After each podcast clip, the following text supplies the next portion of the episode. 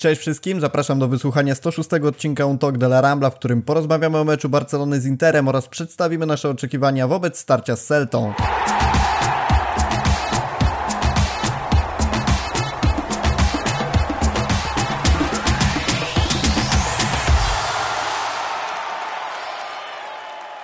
Mamy dzisiaj wyjątkowego gościa, gościa specjalnego, który przyszedł do nas prosto z fcinter.pl.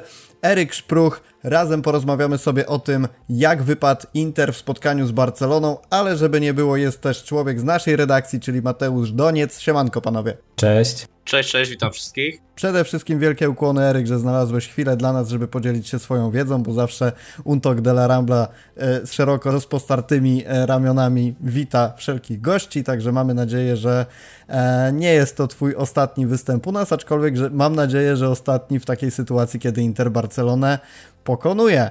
E, powiedzmy sobie o tym na początek, jakie były w ogóle oczekiwania kibiców Interu wobec tego spotkania, bo e, mam wrażenie, że Barcelona nieco zlekceważyła włoską drużynę. Czy ty też masz tako, takie odczucia, a przynajmniej czy miałeś takie odczucia przed tym meczem?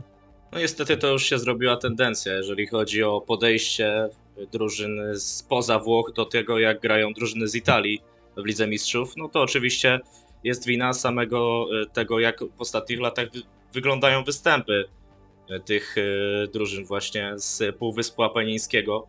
Więc troszeczkę się nie dziwię, że tak e, to wygląda, ale w tym sezonie jakby to wygląda nieco lepiej, szczególnie za sprawą Napoli. No i tak jak w takich meczach z Interem właśnie Barcelony, no możemy troszeczkę zmienić, mówię my jako my kibice Serie A możemy troszeczkę odwrócić tę tendencję, która zdecydowanie jest dla nas niekorzystna. No i rzeczywiście, tak jak powiedziałeś, wydaje mi się, że nastroje przed tym meczem z Interem były mm, troszkę na zasadzie y, patrzenia na podział na koszyki, czyli jednak, że Inter był losowany z tego trzeciego koszyka, to tak jakby, nie wiem, była to drużyna z jakiejś połowy tabeli Bundesligi, czy, czy właśnie z innych lig, nie wiem, może z portugalskiej. E, a tu jednak e, Inter zaskoczył, chociaż e, myślę, że Inter zaskoczył także samych kibiców Interu i to trzeba powiedzieć otwarcie, że Barsa też miała podstawę do tego, żeby tak podchodzić do tego spotkania, szczególnie patrząc na ostatnie wyniki Nera Zurich. No, nie było, nie było tutaj po czarno-niebieskiej stronie dobrych nastrojów i to i w lidze, i w lidze mistrzów. Chociaż z Wiktorem Pilzna udało się wygrać, no to ta porażka z Bayernem i to, jak wyglądała Barsa w e, ostatnich swoich spotkaniach, już pomijając Ligę Mistrzów, no to na pewno nie napawało optymizmem. Ostatecznie skończyło się inaczej. I też problemy kadrowe, czyli e, Lukaku, który był tak naprawdę jedyną bombą transferową Interu w tym sezonie i brak przede wszystkim tego silnika napędowego Interu, jakim jest Marcelo Brozovic. Ostatnia porażka z Romą nie najlepsze morale, plus jeszcze plotki o odejściu Simone Inzagiego, to na pewno złożyło się na złe nastroje e, w Mediolanie i rzeczywiście no, my też e, w redakcji raczej wieszczyliśmy e, porażkę, chociaż jak zawsze wiadomo, nadzieja umiera ostatnia. Jesteśmy równie zaskoczeni, no i bardzo zadowoleni pomimo tego wszystkiego, co wczoraj działo się na Maatce. Mateusz, pytanie w takim razie do Ciebie w podobnym tonie. Nie uważasz, że kibice Barcelony nie docenili Interu? Nie powiedziałbym, że nie docenili. Myślę, że po prostu byliśmy optymistycznie nastawieni po tych ostatnich wynikach, po dobrej formie, po świetnej formie Lewandowskiego. No ale myślę, że mieliśmy na względzie, że to jest mecz jednak na San Siro, na, na wyjeździe, a wiemy jak Barcelona sobie ostatnio radziła na wyjazdach w Lidze Mistrzów i, i w Lidze Europy, też trzeba o tym niestety wspomnieć. To zupełnie inna historia co mm, w La Lidze. Tu wiemy, że jest e, dość pokaźna seria meczów bez porażki. Co prawda wyniki Interu mogły sugerować, że powinniśmy wygrać spokojnie, ale jednak uważam, że Xavi przekombinował trochę y, nowym systemem, nowym składem osobowym, szczególnie w obronie. No i ja generalnie w tym upatruję takiej głównej przyczyny, dlaczego się nie udało. O samej taktyce Barcelony jeszcze za chwilę, ale chciałbym zacząć od taktyki, jaką Inter przygotował na to spotkanie, bo ja byłem szczerze zaskoczony tym, jak doskonale funkcjonowała ta masz maszyna, przede wszystkim obronna, bo jeżeli mówimy o tym meczu w kontekście Interu, tej części ofensywnej, no to y, mam wrażenie, że tę część Barcelona mimo wszystko zneutralizowała, natomiast to, co się działo w obronie Interu, rzeczywiście trzeba docenić i robiło to olbrzymie wrażenie.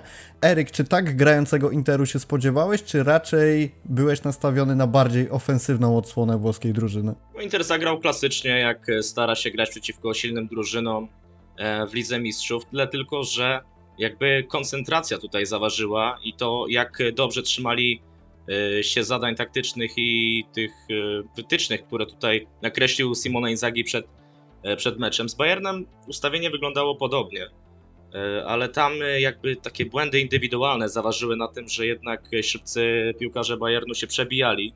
E, wczoraj wszystko funkcjonowało idealnie, ale też mi się wydaje, że zaskakujące było, jak indywidualnie tutaj przeskoczyli samych siebie niektórzy piłkarze, szczególnie w tym sezonie, gdzie obrona Interu no naprawdę pozostawia wiele do życzenia, szczególnie względem zeszłego sezonu. Tutaj przede wszystkim mam na myśli Stefana De Fraja, który był odpowiedzialny za krycie Roberta Lewandowskiego przez większość meczu i wywiązał się z tego e, w sposób e, kapitalny. Do tego dobrze piłkę e, ekspediował, rozgrywał, także tutaj ukłony w jego stronę przede wszystkim i to jest chyba największe zaskoczenie w linii obrony. Chociaż generalnie Milan Skriniar, który wczoraj wystąpił z opaską kapitana, Również w tym sezonie notował słabsze występy i ewidentny spadek formy względem tego, co prezentował e, rok temu. No i tutaj trzeba podkreślić też e, właśnie e, to, że tutaj nie, tylko taktyka, a samo podejście piłkarzy zaważyło na tym wyniku. Do tego dobrze ustawione wahadła, chociaż wystąpił od pierwszej minuty Darmian, a nie, a nie Denzel Dumfries, jak to miało E, jak to ma zazwyczaj miejsce, także tutaj również zaskoczenie. No i trzeba jeszcze podkreślić formę Federico Di Marco, który również e, no tak w kratkę grywał w tym sezonie, ale odkąd wrócił z ostatniej, no z ostatniej przerwy reprezentacyjnej, ze zgrupowania na kadry, tam wyprowadził Włochów tak naprawdę do top 4 Ligi Narodów. Także tutaj wrócił naprawdę świetnym, w świetnej formie, strzelił bramkę z Romą. No i wczoraj zagrał naprawdę bardzo dobre spotkanie.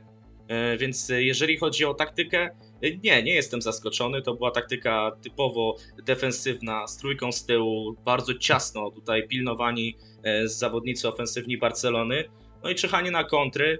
A, a jeżeli mówisz o ofensywie, no tak, zdecydowanie tutaj wczoraj ciężko oceniać pracę Lautaro Martineza w taki sposób, jak powinniśmy oceniać napastnika on raczej miał troszkę inne zadania, jak utrzymanie się przy piłce nawet w środku pola, czy cofnięcie e, nawet na własną połowę. Był taki moment pod koniec meczu, kiedy on praktycznie leżąc na ziemi w asyście trzech piłkarzy Barcelony przy tej piłce się utrzymywał. Także tutaj nawet ofensywni gracze spełniali swoje zadania ofensywne. No i myślę, że to był przepis na sukces.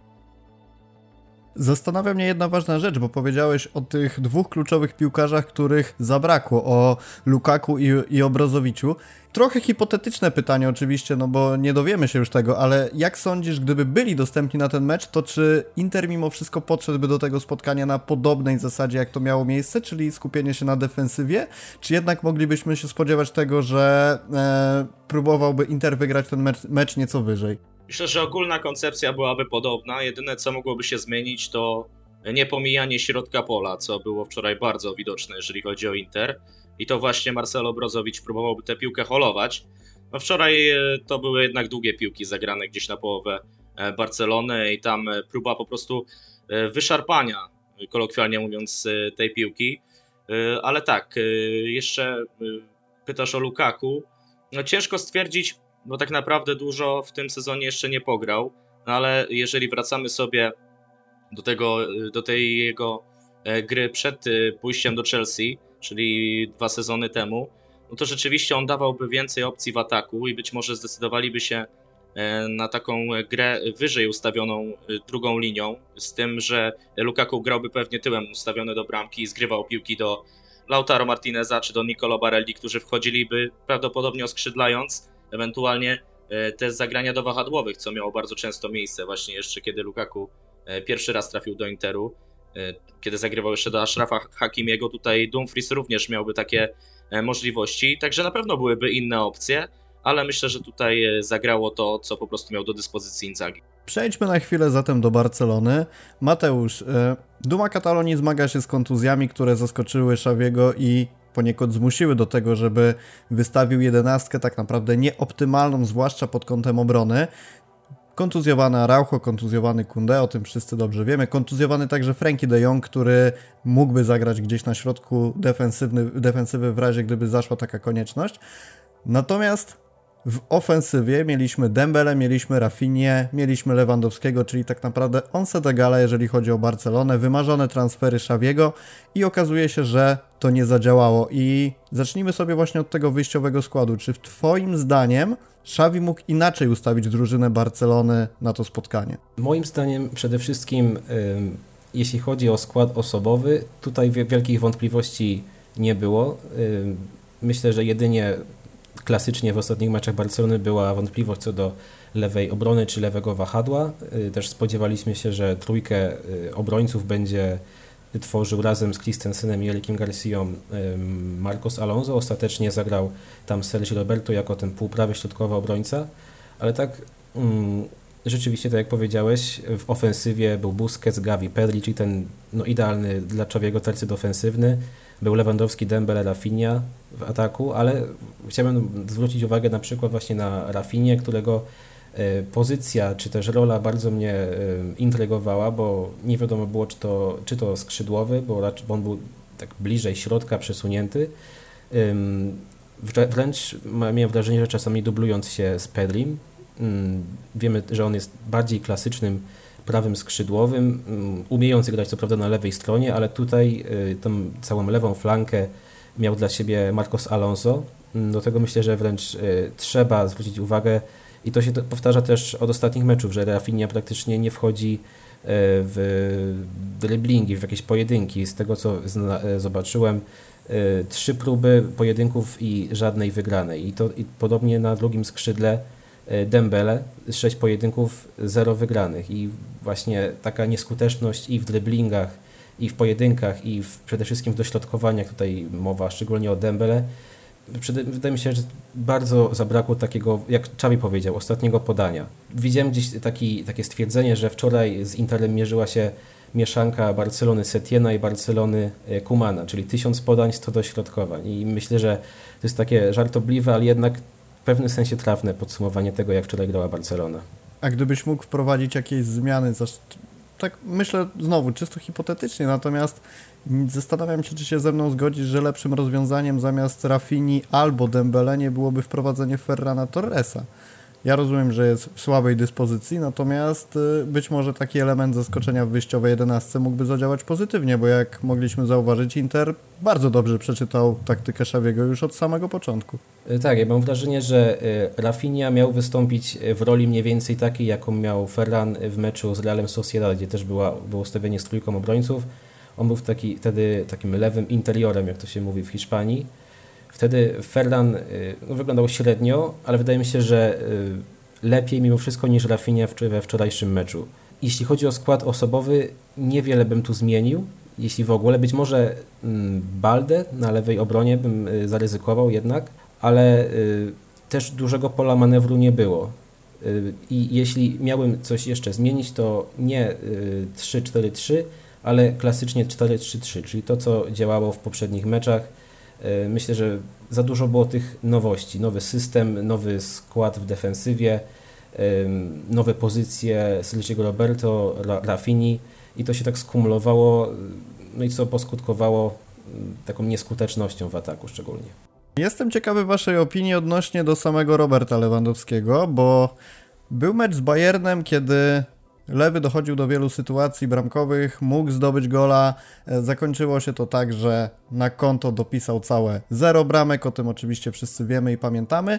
I już wtedy pojawiły się takie pierwsze głosy, że Lewy jest zawodnikiem, który w Barcelonie będzie katem tych ligowych drużyn, ligowych średniaków, natomiast kiedy przyjdą te większe mecze, bardziej wymagające, czy to pod kątem mentalnym, czy to pod kątem e, stricte sportowym, to może się okazać, że kapitan reprezentacji Polski nie będzie wystarczająco dobrym zawodnikiem, nazwijmy to może tak bardzo, e, bardzo ogólnie, właśnie na takie spotkania. I jaka jest perspektywa kibica Interu w tym momencie na to, co robił na boisku Robert Lewandowski? Czy jest to skuteczny plan zatrzymania go, czy mimo wszystko e, widzisz w tym Eryk taki trend, że lewy w tych dużych meczach się zacina?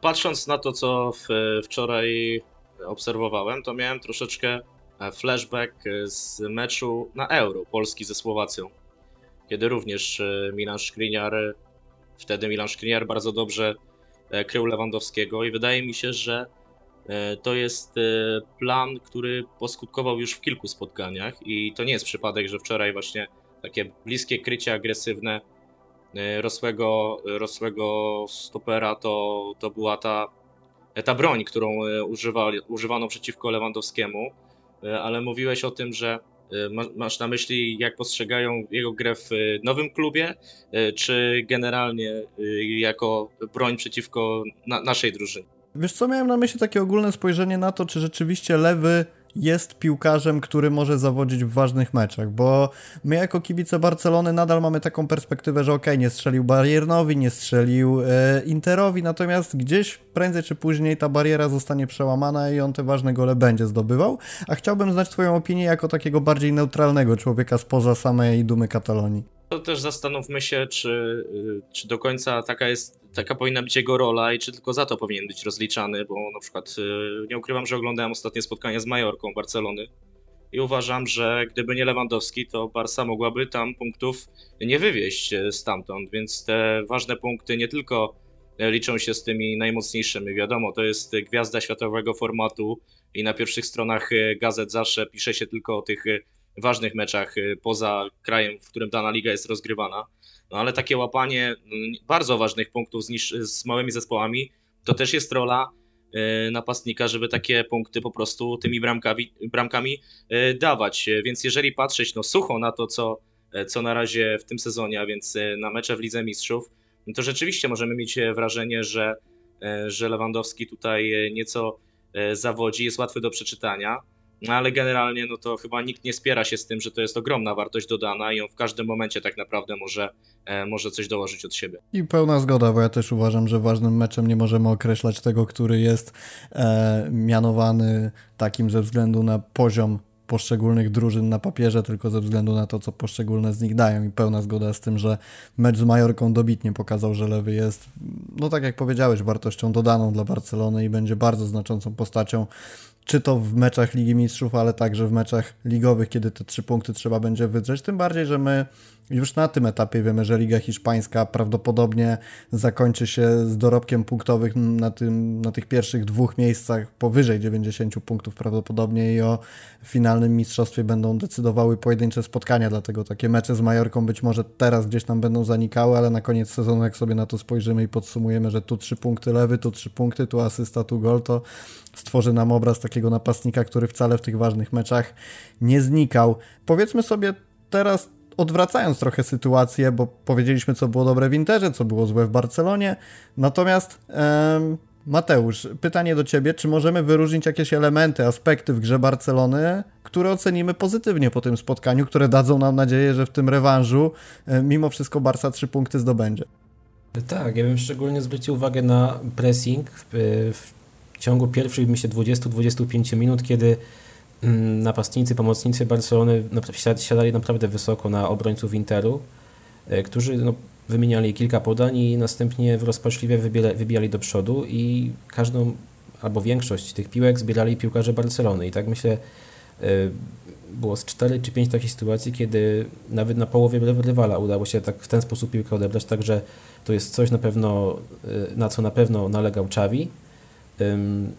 No i oprócz tego jeśli coś jeszcze trzeba wyróżnić, no to to, że Barcelona zagrała tak jak Xavi chciał, czyli dominowała. Miała 72% posiadania piłki, z tego co zanotowałem, e, ale co z tego, skoro tylko 7 e, strzałów i tylko dwa celne, a Inter, który miał matematycznie licząc 28% posiadania piłki, 5 strzałów i też dwa celne. I myślę, że przy takiej przewadze na pewno powinniśmy mieć więcej e, klarownych okazji. Z tego co kojarzę, tylko właściwie mm, taka klarowna okazja e, była w pierwszej połowie, kiedy Lewandowski strzelał tak z 13 metra po podaniu Dembele z prawej strony. Wtedy nieczysto trafił w piłkę i e, wyłapał Onana. Mm, ale no, niestety dla nas Inter e, świetnie się bronił. Przede wszystkim powiedziałbym nierozpaczliwie. Po prostu umiejętnie się przesuwał, wybijał do środkowania, wygrywał pojedynki. Tutaj szczególnie chciałbym osobiście po, pochwalić Federico Di Marco, który mierzył się kilkanaście, jeśli nie kilkadziesiąt razy z Dembele. Ale tutaj już przechodzę do tego znowu, co było złe w Barcelonie, a więc może już na tym poprzestanę. Była jeszcze jedna klarowna sytuacja, poprawcie mnie jak się mylę, bo być może gdzieś tam później był odgwizdany, spalony i mi to uciekło, natomiast chwilę po tym jak Xavi zdecydował się na odwrócenie roli, e, odwrócenie pozycji Dembele i Rafini, i Rafinha przeniósł się na prawe skrzydło, wówczas Dembele przeszedł na lewe. Była taka akcja, kiedy na prawym skrzydle właśnie Brazylijczyk związał dwóch obrońców, podał do Gaviego, Gavi oddał piłkę Dembele i on wtedy uderzył w słupek i wydaje mi się, że po tej sytuacji nie było żadnego, e, żadnej interwencji sędziego. Nie, nie kojarzę, rzeczywiście była też ta okazja, tak. Tak, i to, to jest coś, co mi się szczerze mówiąc bardzo rzuciło w oczy, bo też przeglądając sobie gdzieś Twittera w trakcie tego meczu i w przerwie, bardzo dużo komentarzy było takich, że kiedy wreszcie Rafinha przejdzie na prawe skrzydło, że to nie jest jego nominalna pozycja tam na tej lewej flance. Oczywiście on takie spotkania rozgrywał w lidze hiszpańskiej, natomiast no koniec końców ja również zgadzam się z tym, że warto było go na tej prawej stronie spróbować. Tym bardziej, że ciągle zastanawia mnie, dlaczego Barcelona nie próbowała w tym meczu uderzeń z dystansu, bo to jest takie coś, co nam doskwiera od bardzo dawna i mam wrażenie, że e, jaki trener by nie przyszedł, jacy zawodnicy by w klubie nie byli, to gdzieś koniec końców rozbija się to o to, że e, poszczególni z nich tracą taką umiejętność i przede wszystkim chęć decydowania się na uderzenia z dalszej odległości. Ja uważam, że akurat we, spotkaniu z Interem to mogłoby przynieść pozytywny skutek, nie tylko dlatego, że mogłoby się to skończyć finalnie bramką, ale przede wszystkim, że obrona może zaczęłaby wychodzić trochę wyżej do, e, do poszczególnych zawodników Barcelony właśnie w obawie przed tym, że niekryci próbowaliby uderzeń z dalszej odległości. Natomiast no niestety wiemy też, że, że ani Busquets, ani Gavi, ani Pedri nie są w tym najlepsi, trochę brakuje tych wykonawców. No i tylko znowu wracamy do sytuacji, kiedy e, zastanawiam się, dlaczego Rafinha tak późno przeszedł na, na prawą stronę i przede wszystkim czemu został tam chyba po 10 minutach od tej decyzji zmieniony. To jest dla mnie bardzo niezrozumiałe.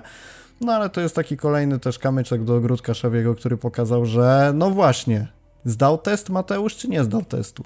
No jak dla mnie, no nie zdał, niestety nie zdał, bo y, sam y, na konferencji prasowej myślę przewidział, wręcz bardzo dobrze przewidział jak będzie grać Inter, y, bo mówił, że będą grać bezpośrednio, fizycznie, będą wykorzystywać przestrzenie. No i to rzeczywiście, tak rzeczywiście się działo. Wiedział też, że Inter zagra z y, trzema środkowymi obrońcami, ale właściwie mam wrażenie, że zignorował, że Lewandowski zostanie w y, takiej sytuacji sam. Nie, mi właśnie takiego no właśnie takiego Frankiego de Jonga, który by wbiegał y, w swoim stylu w pole karne i wspierał Lewandowskiego. Też pamiętam, że na konferencji prasowej Czawi powiedział, że skoro Inter y, zagra dwoma napastnikami, to jemu potrzebny jest jeszcze dodatkowa obrońca, żeby mieć przewagę liczebną. I tak bardziej bym pomyślał, czy może nie byłoby potrzebnego, potrzebne więcej napastników, żeby Inter nie miał takiej przewagi liczebnej y, w defensywie. Także mm, jak dla mnie y, Xavi miał dobry materiał, dobrze, dobrze wydaje mi się, że przeanalizował rywala, ale nie potrafił wcielić w życie tego, co by dało dobry rezultat. Eryk, widzisz jakieś minusy w grze Interu, które mogą dać nam nadzieję na to, że w rewanżu przegracie z Barceloną? Oczywiście, przede wszystkim e, jeżeli wyjdzie ten charakter, który jest charakterystyczny do tego sezonu, a więc wypuszczanie e, zwycięstw nawet e, w meczach, w których wszystko układa się bardzo dobrze, tak jak miało to miejsce z Romą w zeszły weekend. Wczoraj powiem szczerze, że też nie byłem do końca pewien, znając tendencje E, do tego właśnie, jak spada motywacja piłkarzy Interu w trakcie drugich połów. Nawet napisałem tweeta, że e, za, za dobrze znam ten zespół, żeby nie wiedzieć, że tu się coś jeszcze wydarzy. I rzeczywiście tak mogło być, szczególnie jak patrzymy na e, interwencję w cudzysłowie Andreonany po tym, kiedy była gwizdana ręka u Ansu Fatiego w polu karnym Interu, kiedy bramka została cofnięta, to wtedy zanotował tak naprawdę Kameruńczyk pusty przelot y, i to był już ten pierwszy sygnał, że e, tutaj zaraz e, coś się złego dla Interu wydarzy, chociaż jeszcze nawiązując do tego, o czym mówiliście, o tej zmianie pozycji czy stron między Rafinią a Dembele i tej akcji, po której był słupek, e, to tutaj pochwalę akurat Andreonanę i nawiążę do tego, że takim elementem który Barcelona może wykorzystać. Przy ewentualnej zmianie w bramce może być Samir Handanovic, który zbiera bardzo, bardzo słabe noty w tym sezonie i Simone Inzaghi kurczowo się go trzyma w meczach ligowych, a Andre Onana jednak pokazuje, że ta młodość nieco wygrywa i to też był wczoraj E, ważny element. E, wydaje mi się, że nie, bo tam jeszcze otarła się piłka jego rękawice przy tym słupku. Wydaje mi się, że gdyby w bramce stał Handanowicz, e, to wtedy mogłoby to się skończyć dużo gorzej. Jeżeli mówimy o słabych stronach, no wczoraj troszeczkę się chaotycznie pokazał Denzel Dumfries. On miał już kilka takich momentów w tym sezonie. Zobaczymy, czy Inzaghi w rewanżu zdecyduje się ponownie na Darmiana, czy jednak na holenderskiego wahadłowego. E, także tak, no oczywiście tutaj te braki w koncentracji i chaos w obronie zdecydowanie e, są elementami, które mogą e, pomóc Barcelonie w następnym meczu. Także zobaczymy, jak to będzie wyglądało właśnie pod względem takim stricte wolicjonalnym, bo taktyka podejrzewam, że będzie podobna.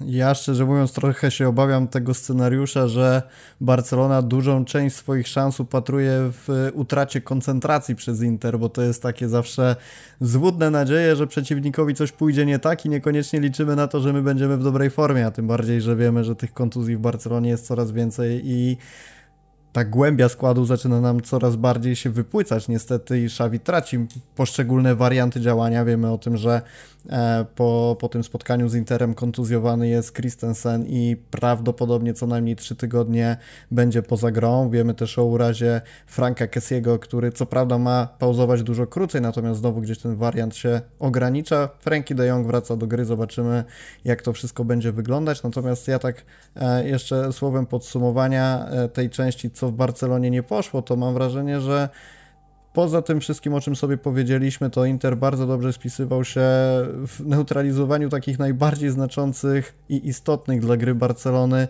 elementów. To znaczy, oddając piłkę Barcelonie, zneutralizowali całkowicie możliwość wysokiego pressingu i tego, że ktoś czy to Gavi, czy to Pedri, Lewandowski, nieważne, odbierze piłkę wysoko i po takiej chaotycznej akcji gdzieś na linii pola karnego bramka zostanie zdobyta przez złe ustawienie obrony. Druga rzecz, że skrzydła całkowicie nie funkcjonowały, w związku z czym nie było w ogóle przestrzeni do tego, żeby e, robić przewagi gdzieś czy to za sprawą Dembele, czy to za sprawą Rafini, odcięcie Lewandowskiego od podań, no kolejna rzecz, która, która wyszła bardzo dobrze zawodnikom Interu i tak na sam koniec jeszcze jedna rzecz mm, wpadła mi do głowy tuż przed tym, jak zaczęliśmy nagrywać, przypomniały mi się mecze, które no, co prawda dawno temu, ale gdzieś zawsze się będzie do tego wracać, za czasów Pepa Guardioli i Oczywiście, no tiki-taka to jest już przestarzały i dosyć archaiczny model gry, natomiast trochę mi tego brakowało wczoraj, żeby na linii pola karnego gdzieś w okolicach 16 był zawodnik, który wyciągałby tych obrońców i ktoś wchodził w miejsce Lewandowskiego. To jest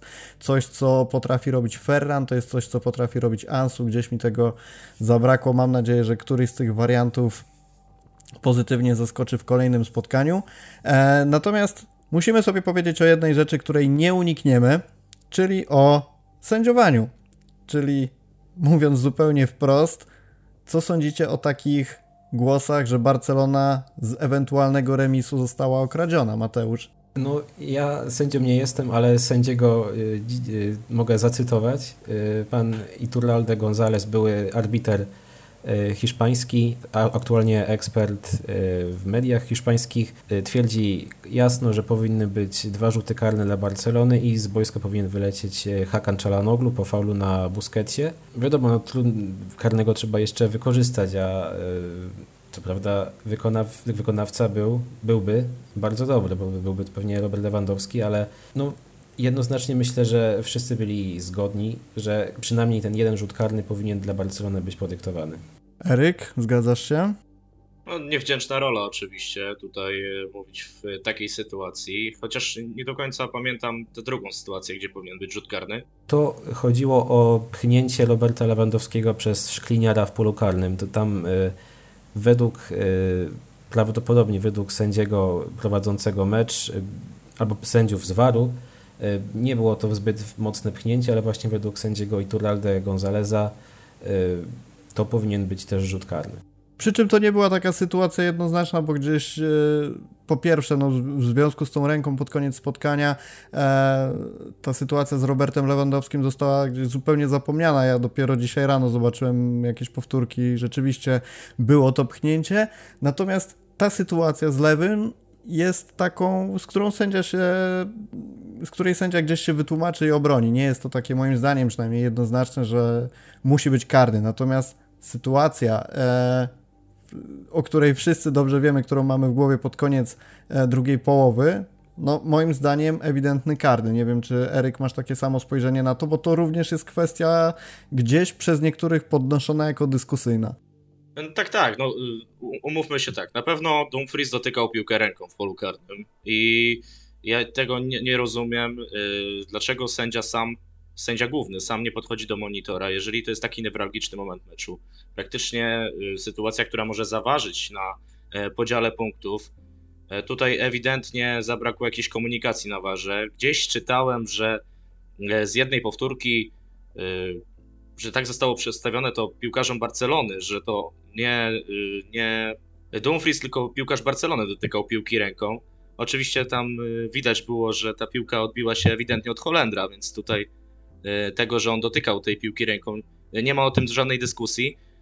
Gdzieś jeszcze widziałem jakieś tłumaczenia, że być może prze, prze, przesmyknęła się po jego głowie na początku i to też już pozostawia jakieś pole do interpretacji.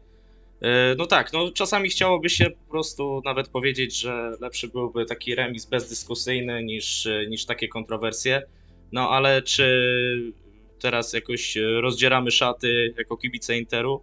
No pewnie nie, bo każdy już przez ten war e, był pokrzywdzony i wydaje mi się, że to powinno raczej pobudzić tę dyskusję o jakichś reformach czy tych interpretacjach ręki w polu karnym no bo to cały czas jest niejasne. No i nawet y, piłkarze nie umieją tak naprawdę do końca wytłumaczyć, jak to jest. Ba, piłkarze, y, sędziowie postronni, którzy też wielokrotnie spierają się, no tutaj naprawdę ciężko to określić. Jedne, co mogę powiedzieć, że na pewno ręka Dumfriesa w polu karnym była. Dla mnie jest to ewidentny rzut karny, ale tak jak sobie powiedzieliśmy, te przepisy niestety są tak skonstruowane, że w większości przypadków trzeba to interpretować, a nie przestrzegać i ja często mam wrażenie, że dwie identyczne sytuacje można zinterpretować na dwa zupełnie odmienne sposoby, a jeżeli mówimy o o tak ważnej sytuacji w meczu, to tylko wpływa na niekorzyść tego, jak generalnie te przepisy są skonstruowane, więc no ja się zgadzam co do tego, że jakieś reformy powinny być.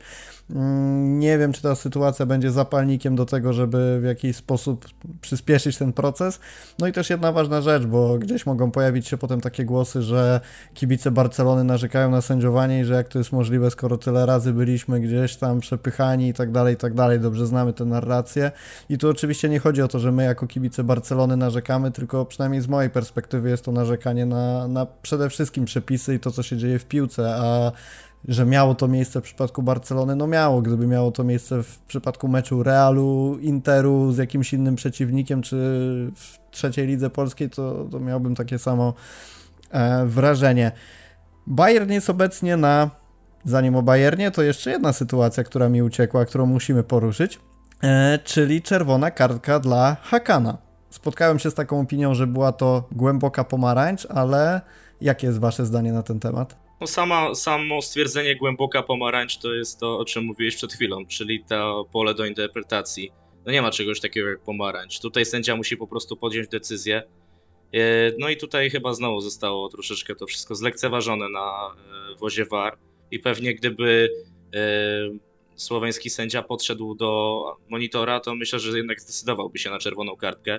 Zresztą e, tak mi się wydaje, że Hakan był przemotywowany w tym spotkaniu. On zagrał naprawdę dobrze, jeżeli chodzi o takie typ, typowo boiskowe rzeczy, czy przyjęcia piłki, czy ten strzał przecież, czy generalnie yy, takie pewne rozgrywanie. No ale on tam miał kilka takich sytuacji, już nawet po tej żółtej kartce zdarzały mu się jakieś przepychanki z rywalem. No i tutaj trzeba powiedzieć, że po prostu udało mu się uniknąć tej czerwonej kartki w wczorajszym meczu. Zgodzisz się, Mateusz? No ja uważam, że były podstawy ku temu, żeby tę czerwoną kartkę pokazać, bo to była uniesiona, wyprostowana noga, wycelowana w e, piszczel Busquetsa. E, też znowu zacytuję Iturralde Gonzaleza, który potwierdził, że to powinna być czerwona kartka, no ale tak naprawdę nie wiem, czy to by tak wiele zmieniło dla przebiegu meczu, bo prawdopodobnie Inter e, jeszcze mocniej, jeszcze bardziej z większym zaangażowaniem by się bronił i być może nie, no niewiele by to myślę zmieniło w, dla ogólnego rezultatu. I teraz możemy sobie już przejść do sytuacji w grupie. Bayern jest na pierwszym miejscu z 9 punktami, dorobkiem bramkowym na poziomie 9 goli i ani jednym straconym, co go plasuje oczywiście na pierwszym miejscu i raczej nie ma wątpliwości, że Bayern z pierwszego miejsca w grupie wyjdzie, chociaż oczywiście to wszystko jeszcze będzie się przez trzy spotkania kształtować, natomiast forma bawarskiej drużyny jest wręcz niesamowita. Drugie miejsce Inter 6 punktów, 3 gole zdobyte, 2 stracone.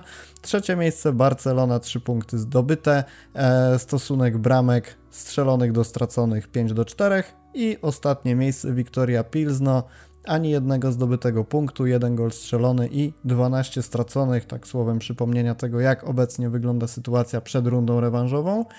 I panowie, jakie wy widzicie realne scenariusze na to, kto wyjdzie z grupy, jak będą wyglądały te rewanże i czego możemy po tych kolejnych trzech meczach oczekiwać? Bo tak jak powiedziałem, ja uważam, że Bayern z grupy wyjdzie na 100%.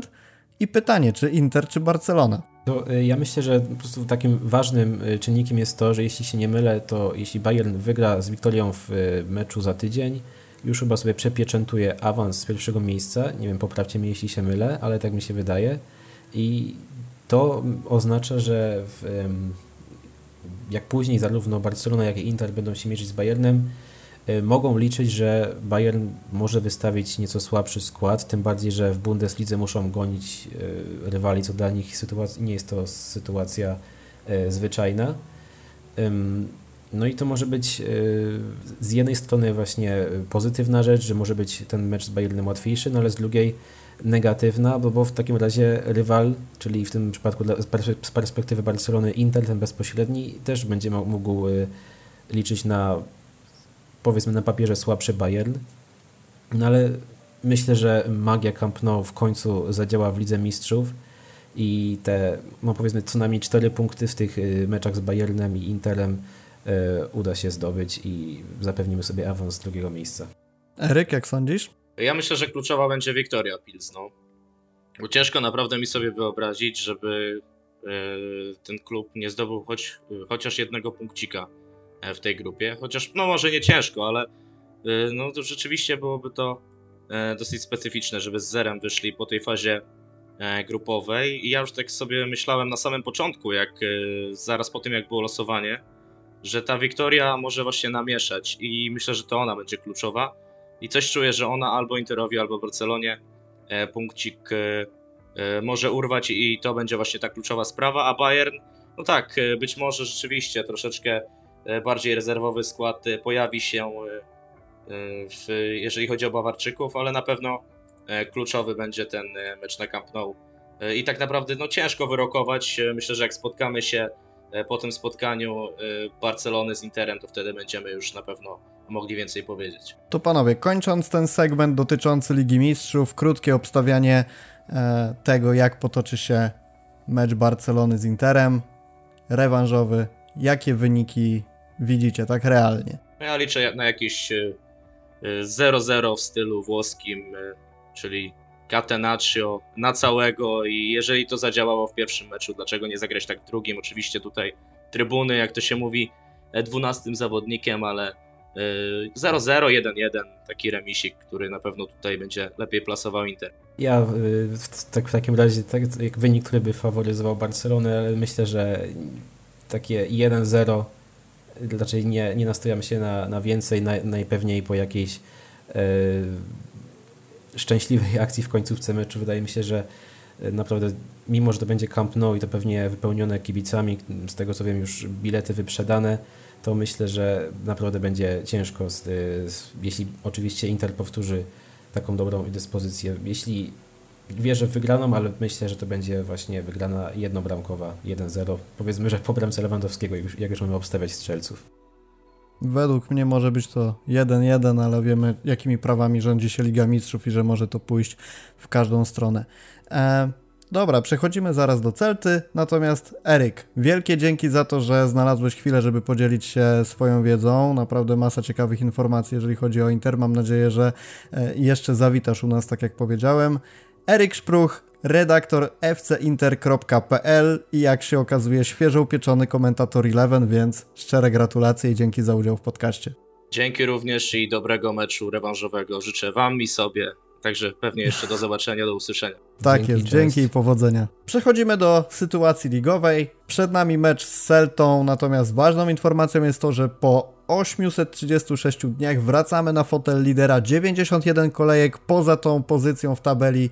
Długo na to czekaliśmy, ale wiadomo, że e, wyczekiwane smakuje lepiej. Przypomnijmy jeszcze w ogóle sytuację, jaka miała miejsce w ostatnich dniach w lidze hiszpańskiej. Real zremisował 1 do 1, Barcelona pokonała 1 do 0 Majorkę po wspaniałym golu Roberta Lewandowskiego. E, W meczu Realu gol Kike Garcia, zmarnowana jedenastka Karima Benzemy, szał wśród kibiców Barcelony, bo w końcu jesteśmy tam, gdzie nasze miejsce. Natomiast jeżeli sobie przypomnimy, co działo się przed tym okresem, kiedy Barcelona e, okupowała dalsze pozycje, to ostatni raz była liderem w 29. kolejce sezonu 2019-2020, czyli jeszcze za, za czasów, kiedy trenerem był Kike Setien. Wówczas Barcelona z 64 punktami po wygranej 2-0 nad Leganes. E, była na tej pozycji właśnie. Real 2 oczka straty po pokonaniu Walencji 3 do 0. Niestety w kolejnej, e, w kolejnej rundzie Barcelona zremisowała 0, 0 do 0 z Sevillą. Real odniósł zwycięstwo z Realem Sociedad 2 do 1. Sytuacja się odwróciła, Barcelona spadła na niższą lokatę. E, długo czekaliśmy na powrót, ale warto następne spotkanie z Celtą w ramach tego maratonu październikowego i o tym sobie jeszcze chwilę pomówimy przed zakończeniem podcastu, czego możemy się spodziewać po drużynie z Vigo. Historia pojedynków pokazuje, że raczej powinno się to obrócić na stronę Barcelony, bo 30 wygranych Barsy, 14 remisów i 12 porażek. Ostatni mecz wygrany 3 do 1 po golach Memphisa i Obameyanga, jeden gol Iago Aspasa, czyli tego znakomitego snajpera, o którym na pewno też za chwilę wspomnimy. Mm, Zacznijmy sobie w ogóle, Mateusz, od takiego pytania, czy wobec tego bardzo napiętego kalendarza, jaki ma Barcelona w październiku i też mając na uwadze Mundial, bo nie możemy o tym zapominać, czy według Ciebie w ogóle jest taka szansa na to, żeby ten mecz z Celtą odpuścić? No bo mamy mecze Ligi Mistrzów, które w tej krótkoterminowej perspektywie mogą się okazać ważniejsze wobec możliwości odrobienia punktów w lidze na wiosnę, ale z drugiej strony wiemy, jak ta liga wygląda. Wiemy, że gdzieś tym mistrzem zostanie drużyna, która prawdopodobnie zdobędzie między 90 a 100 punktów, więc jest miejsce na odpuszczenie tego meczu? No tak właśnie, jak powiedziałeś, patrząc krótkoterminowo, to myślę, że gdybym mógł e, zdecydować, że jeśli e, stracimy punkty z Celtą, ale wygramy z Interem, to myślę, że bym się zgodził mimo wszystko. Choć no, wiadomo, że wolałbym się pocieszyć dłużej tym e, miejscem, na, tym pierwszym miejscem, mm, oby jak najdłużej, E, ale też tak naprawdę nie ma zbyt dużego czawi pola manewru, żeby rotować, bo myślę, że o to w tym momencie chodzi, żeby dać innym odpocząć przed meczem z Interem, a inni, żeby pokazali się z dobrej strony, jak na przykład Ferran, o, o którym mówiłeś wcześniej. Bo tak naprawdę mm, po tych kontuzjach ostatnich to już możemy w ciemno stawiać, jaka będzie linia obrony, bo myślę, że został mm, Erik Garcia i Piqué na środku. Na prawej stronie Sergi Roberto, chyba że znowu Xavi powtórzy manewr z Balde. No i na lewej obronie mamy trzy, trzy opcje, także tam jest luksus, ale myślę właśnie, zmierzam do tego, że nie ma za bardzo pola manewru do tego, żeby rotować, żeby myśleć o, mimo tej szerokiej kadry, która była na początku, teraz ona się zawęziła, nie widzę za bardzo możliwości, żeby tak dysponować minutami, żeby i na mecz z Celtą, i na mecz y, z Interem być w pełni przygotowanym na, z naładowanymi bateriami. To w takim razie przejdźmy do samej Celty, zanim do tych e, pojedynczych zawodników, którzy mogą Barcelonie zaszkodzić, to spójrzmy sobie całościowo na tę drużynę i czego Twoim zdaniem możemy się po Celcie w starciu z Barceloną spodziewać? Ja oglądałem kilka ich meczów w tym sezonie, ostatnio oczywiście z Realem Betis, który był nieco dziwnym starciem ze względu na te szybkie wydarzenia boiskowe w pierwszej części pierwszej połowy, czyli czerwona kartka dla zawodnika Realu Betis Luisa Felipe e, oraz e, szybko zdobyty gol przez Gabriela Weigę. To, nie, to poniekąd ustawiło to spotkanie, natomiast trzeba sobie przyznać szczerze, że Celta tak naprawdę nie wykorzystała tego, że grała przeciwko drużynie, która, która straciła zawodnika już na samym początku pierwszej połowy. Mimo wszystko ja mam wrażenie, że będzie to Celta agresywna, będzie to Celta z Barceloną groźna i zupełnie kontrastując do tego, co została Barcelona we Włoszech, ustawiona bardzo ofensywnie, jeżeli chodzi o przynajmniej tak sądzę, pierwsze minuty meczu, żeby e, w miarę szybko poradzić sobie z, ofensywną, z defensywą Barcelony, strzelić gola i gdzieś może w, na tych późniejszych etapach etapach meczu przejść do defensywy. Nie wiem, czy się ze mną w tej kwestii zgodzisz. Jak widzisz nastawienie Celty na spotkanie z Barsą? Tak, zgadzam się. Myślę, że Celta zawsze cechowała się tym, że gra odważnie, gra w ładny, techniczny futbol i myślę, że nie inaczej będzie e, w niedzielę z Barceloną.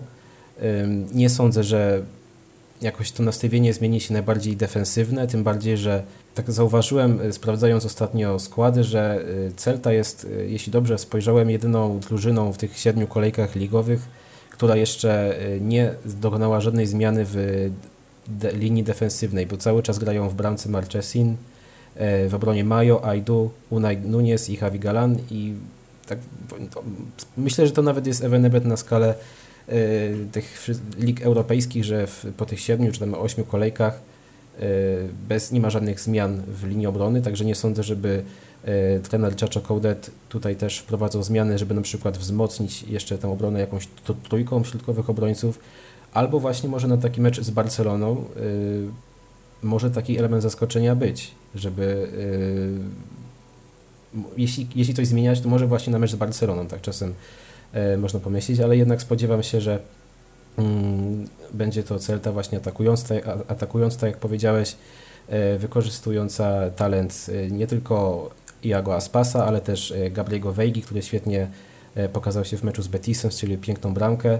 No i Zobaczymy też, czy pojawi się na boisku na przykład były barcelonista, na przykład Oscar Mingeza czy Carles Perez. Jeszcze słowo dosłownie ode mnie, bo wspomniałem, że czerwoną kartkę dostał Felipe Luis, będąc bardzo precyzyjnym, czerwoną kartkę dostał Luis Felipe. Ale e, to tak na marginesie. E, co do tych zawodników, którzy mogą Barcelonie zaszkodzić, ja byłem pod wrażeniem tego, co robił Larsen w meczu z Realem Betis, ponieważ e, My jeszcze chwilę temu obawialiśmy się o Vedata Muriciego w spotkaniu z Majorką i wymienialiśmy go jako takie główne zagrożenie Barcelony ze względu na wzrost, dobrą grę głową i taką, no bądź co bądź robiącą wrażenie posturę tego zawodnika.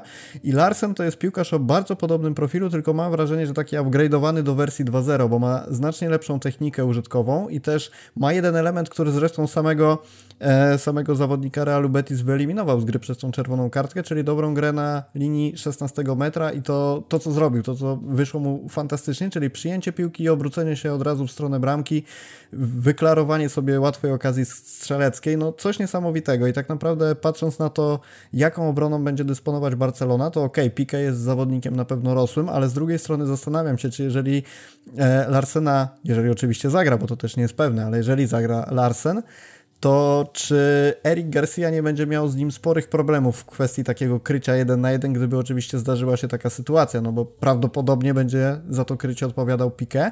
Natomiast rzeczywiście warto na Larsena zwrócić uwagę. Yy, musimy wspomnieć oczywiście o Jago Aspasie, który co prawda tym konkurentem do miana króla strzelców wobec obecności Lewandowskiego w lidze hiszpańskiej tak naprawdę wydaje mi się, że nie jest.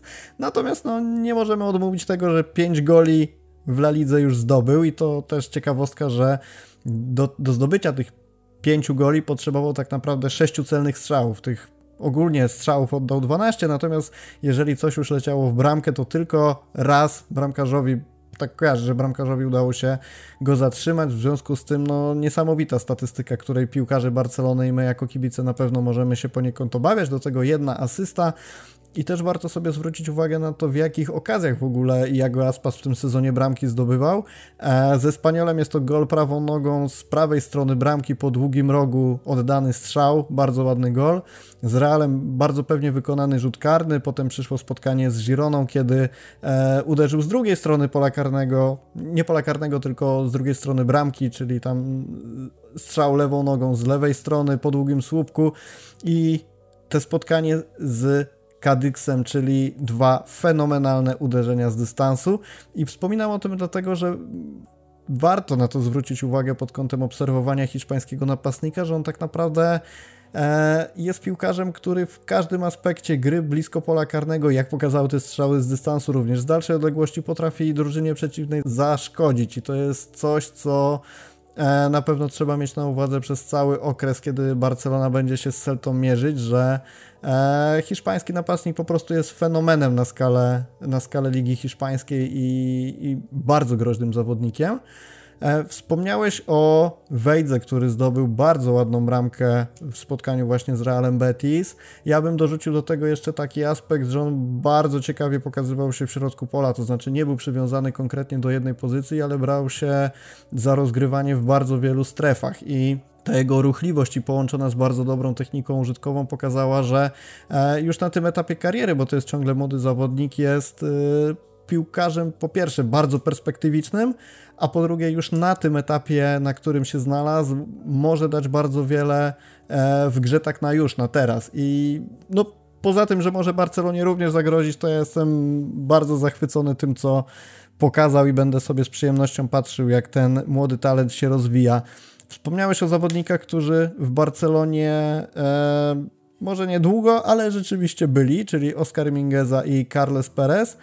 No, nie spodziewam się, żebyśmy mieli oglądać Oscara Mingezę w wyjściowym składzie wobec tego, że w tym sezonie rozegrał dopiero 30 minut, przy czym jego główny konkurent na prawej flance, czyli Ugo Mayo, tych minut 601, e, czyli raczej dla Oscara będzie przewidziana rola rezerwowego. Natomiast jestem ciekawy Twojej opinii co do Carlesa Pereza, bo no, w Barcelonie może epizod, natomiast w Celcie wydaje mi się, że może jeszcze odegrać znaczącą rolę.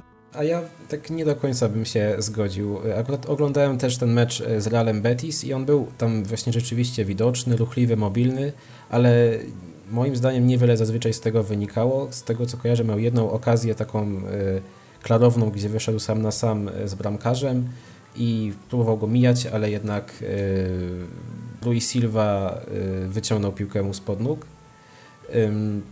No nie wiem, jak dla mnie nie przekonuje mnie y, Carles Perez. Mm, zobaczymy, ma 24 lata, no to nie jest już tak młody, ale zawodnicy starsi od niego y, już też odpalali z formą.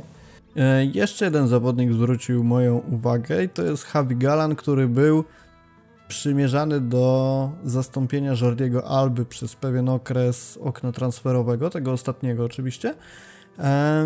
Natomiast tu z kolei ja powiem, że nie zrobił na mnie ten zawodnik wrażenia i nie robi jak dotąd w tym sezonie i mam wrażenie, że to jest trochę case rozpatrywania zastąpienia Jordiego Alby, jakie miało miejsce w przypadku transferu juniora Firpo, to znaczy gdzieś w skali tej gry lokalnej, klubowej pewien zawodnik spisuje się całkiem nieźle, przy czym nie błyszczy, nie jest jakimś fenomenem, ale e, łączy się go z Barceloną, tak mam wrażenie mimo wszystko trochę na siłę. Jak ty postrzegasz Javiego Galana? Czy ja, ja doceniam jego taką odwagę, y, jego słynny dribbling, bo słynie z tego właśnie, że wygrywa, jest w czołówce wygranych pojedynków, ale tak pomyślałem sobie, że gdybym teraz miał wybrać, y, czy do Barcelony miałby dołączyć Marcos Alonso czy y, Javi Galan, to wydaje mi się, że wolałbym chyba jednak Marcosa Alonso, ze względu na to, że Marcos daje właściwie na lewej obronie trzeci profil zawodnika, czyli inny od Jordiego Alby, inny, inny od e, Alejandro Balde. Ja mam wrażenie, że Galan byłby takim mniej więcej może naciągany, ale połączeniem e, Alby i Balde, czyli taki dynamiczny zawodnik, z, to właśnie taka cecha Balde i z takim mm, podaniem, powiedzmy z takim taką posturą też trochę podobne do, do Jordiego Alby, ale tak jak mówię,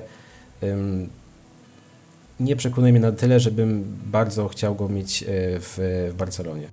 Javi Galan w ogóle ma 1,72 m wzrostu, Marcos Alonso 1,87 m, czyli ta różnica jest znacząca i ja mam wrażenie, że to będzie bardzo często wykorzystywany aspekt w przypadku Barcelony w nadchodzącym sezonie, znaczy nie nadchodzącym sezonie, tylko w kontekście nadchodzących tygodni, że Alonso może e, przez tę posturę, przez ten wzrost być znaczącą postacią w meczach, kiedy trzeba będzie bronić przed y, drużynami mającymi w swoim składzie wysokich zawodników i to był już przejaw tego w meczu z Bayernem, kiedy Alonso miał najwięcej wygranych pojedynków powietrznych ze wszystkich piłkarzy Barcelony. Mając Javiego Galana w składzie pewnie to by się nie udało, natomiast no jest to gdzieś tam marginalne, bo ani Javiego Galana w Barcelonie nie ma, ani tak naprawdę nie mierzymy się teraz z taką drużyną, żeby rozpatrywać Marcosa Alonso na pozycji, która miałaby e, wskazywać na bronienie przed licznymi rosłymi napastnikami. E, słowem zakończenia jeszcze musimy zwrócić uwagę na to, co w ostatnim meczu pokazał Marchezin, czyli bramkarz drużyny z Vigo. Znakomite spotkanie, wielokrotnie ratował Celtę przed utratą bramki.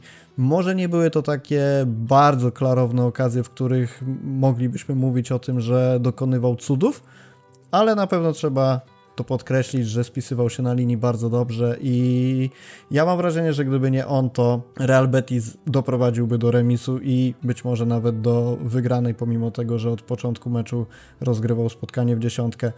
To na sam koniec obstawiliśmy sobie, jakim wynikiem skończy się rewanż Barcelony z Interem i obstawimy sobie w takim razie końcowy wynik, jaki będzie naszym zdaniem po ostatnim gwizdku sędziego w starciu Barcelony z Celtą.